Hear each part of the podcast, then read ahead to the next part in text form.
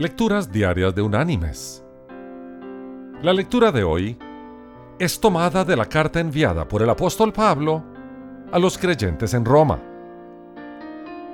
Allí en el capítulo 12 vamos a leer el versículo 2, donde el apóstol dice, No os conforméis a este mundo, sino transformaos por medio de la renovación de vuestro entendimiento para que comprobéis cuál es la buena voluntad de Dios, agradable y perfecta.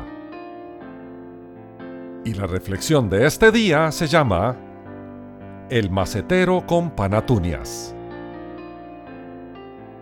Un padre de familia cuenta la siguiente historia. Como muchas veces antes, mis rituales de jardinería me trajeron algunos pensamientos la lección solo se tornó más clara debido a mi reciente experiencia. Tenemos un gran macetero de panatunias creciendo en nuestro patio trasero. Tal vez usted se pregunte, ¿qué son panatunias? Cuando nuestra hija tenía como tres años, bautizó con ese nombre a nuestras petunias. Al igual que con las rosas, si deseamos más florecimientos en nuestras petunias, necesitaremos podar los capullos secos, pues restan energía vital a los capullos vivos. No me molesta en absoluto el podar petunias o rosas. De hecho, es bastante relajante.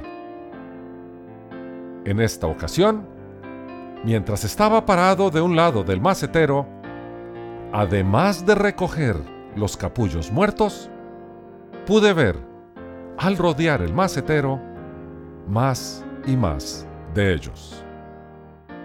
Por un momento pensé que nunca iba a terminar. Comencé a levantar los tallos para descubrir más, debajo de ellos también. Entonces fui consciente que había abandonado el cuidado de las panatunias y por pereza no las había podado desde hace algún tiempo.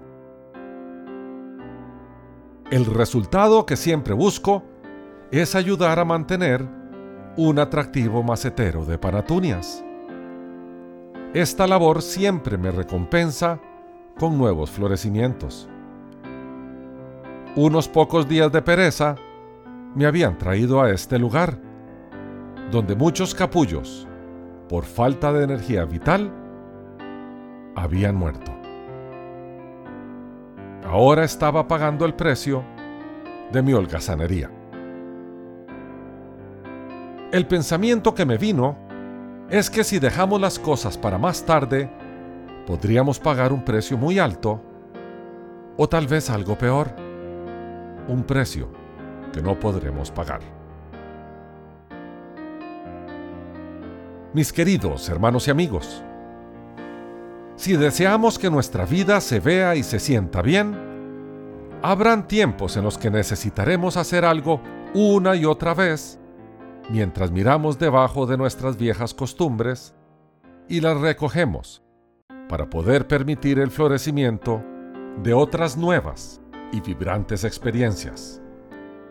Es seguro que tendremos que regresar al macetero de las panatunias y podar esas costumbres malsanas.